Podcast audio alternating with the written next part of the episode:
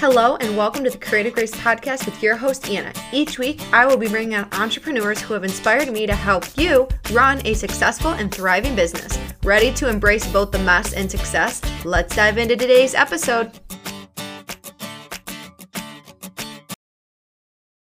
Hello, and welcome back to the Creative Grace Podcast. This is your host, Anna, and I am excited for today's Faith Talk Friday episode with my grandma. We're talking all about do you have a plan B? So go ahead, Grandma, and jump right on in and what you mean by that. Well, I guess what I meant by that is, you know, life can be going along for everybody nicely and no big issues, or, you know, the world around them is still uh, doing good, and you, you can just kind of forget about um, what might be ahead. And so I think it's really good to enjoy your plan A, but prepare for plan B. And that means in, in the business world, especially when you're just getting started, uh, don't overindulge and don't spend recklessly because we don't know what's ahead. I mean, there, you know, there can be a whole lot of things. And I'm not trying to make anybody, you know, get like, oh no, you know. But if you think about it, life throws people for a loop all the time. I mean, you can be going along really well, and I don't know, you can get sick and miss a bunch of stuff that you needed to do. There's just a lot of things that can and do happen to us. So I'm thinking for young entrepreneurs, as much as you can, um, do uh, some kind of a percentage of your earnings or something and set it aside for that rainy day that's sure to come sometime. And that way you're not just left uh, with nothing and all of a sudden your income's just cut off. So it's really smart to, if you can, just, you know, set things aside, start a savings account, um, do something that you're you know an amount that you're not going to be like oh i'm running out of money i need that and start spending it all the time. And you'll be surprised you know at how that can that can build up. And part of how you can build that up is don't overindulge. Don't um, don't start spending recklessly because you do are making money and having you know more than you maybe had before. Make sure that savings account is there and kind of growing because when that day comes, you'll be glad you have it. For sure. That's a really good piece of advice. And I just think it's good because it helps you not feel so anxious too about the future. Like, shoot, will I get bookings? Or shoot, will, you know, if you're living paycheck to paycheck or whatever, or you're risking too much, you can really feel that burden and anxiety from, um, you know, feeling like you never have enough. Um, and I that doesn't go to say that you shouldn't take risks with money and you shouldn't do stuff like that, but it's also obviously being wise about it and having that extra little bit of cushion just in case.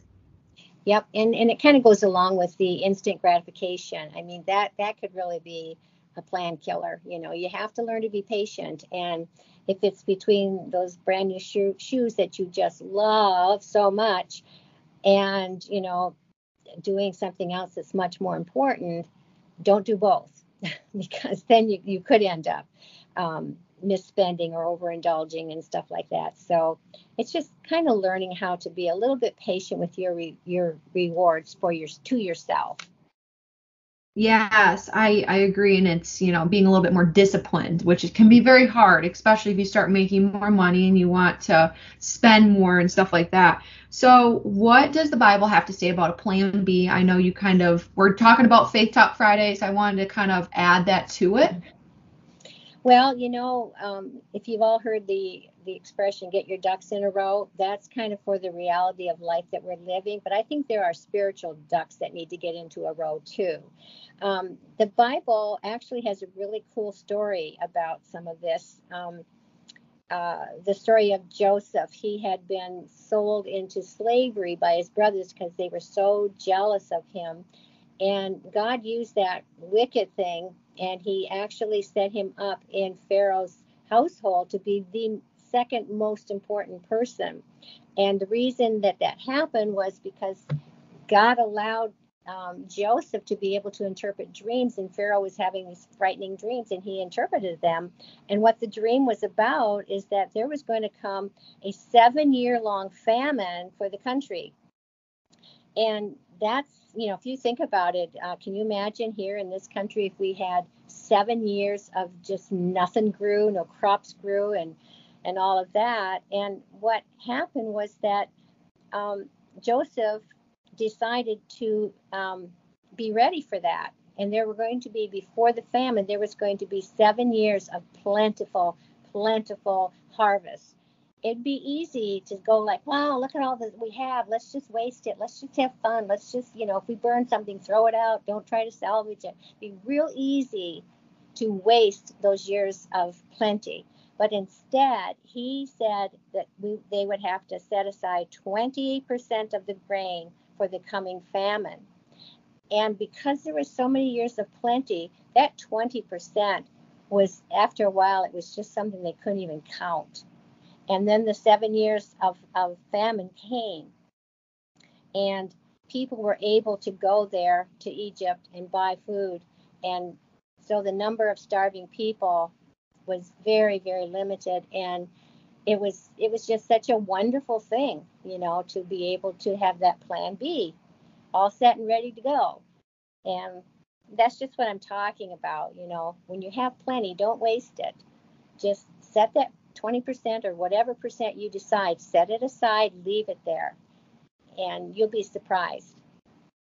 Yeah, and I also think setting aside money for taxes might also be um, another thing on top of you know your savings. And I know some people know that, but I remember getting to the end of your end of the year and you know if you're self-employed if you don't do quarterly taxes you have to pay them all at once. And so setting a little bit aside instead of spending that money can be really wise and save you that headache at the end of the year.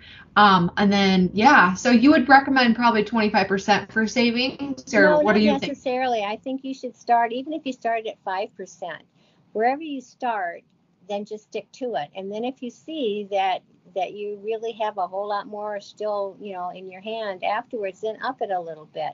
Um, the thing here was that God planned to give them a, a bountiful harvest for seven years, and that 20% got to be so much that they couldn't even keep track of it.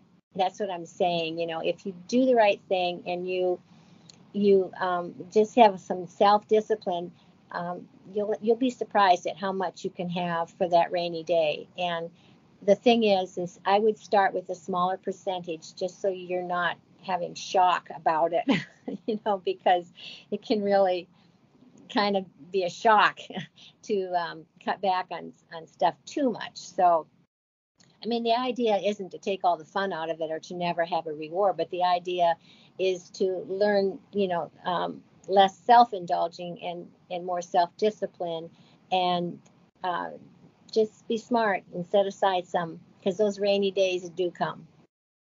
Yes, and just having that peace of mind. I know there's been different times in my life of just having the extra bit in your savings can just make you feel way better, feeling yeah. good. Well, like you said too, with the entrepreneur, I mean, uh, the taxes they're coming due, and you don't want the tax man to come to your door. you know, you really want to be able to um, to take care of all of that because that can kind of get very very stressful um, yeah so yeah set that set the tax aside as soon as you can and don't touch it and then you know yeah.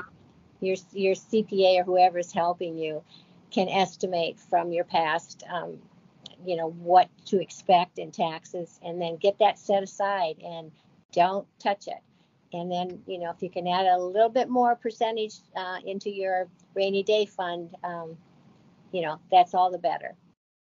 Yeah, and if you're looking for a really good, um, like a spreadsheet type thing to help manage your finances, I did have a bookkeeper on the podcast, Lorianne, and she has a really, really good spreadsheet thing. Um, I'm horrible with spreadsheets, so this one's really set up nicely in the sense of it's just going to make it easy with plug and go numbers. She has charts and everything like that. So make sure to listen to that podcast episode. Get yourself the money manager thing from Lorianne, and I can even link it below in the episode as well. So, yeah, well, it's yeah. so good to have you on, Grandma, and I'm excited for next week's topic, or I should say in a couple weeks, because we like to do these every other week or so.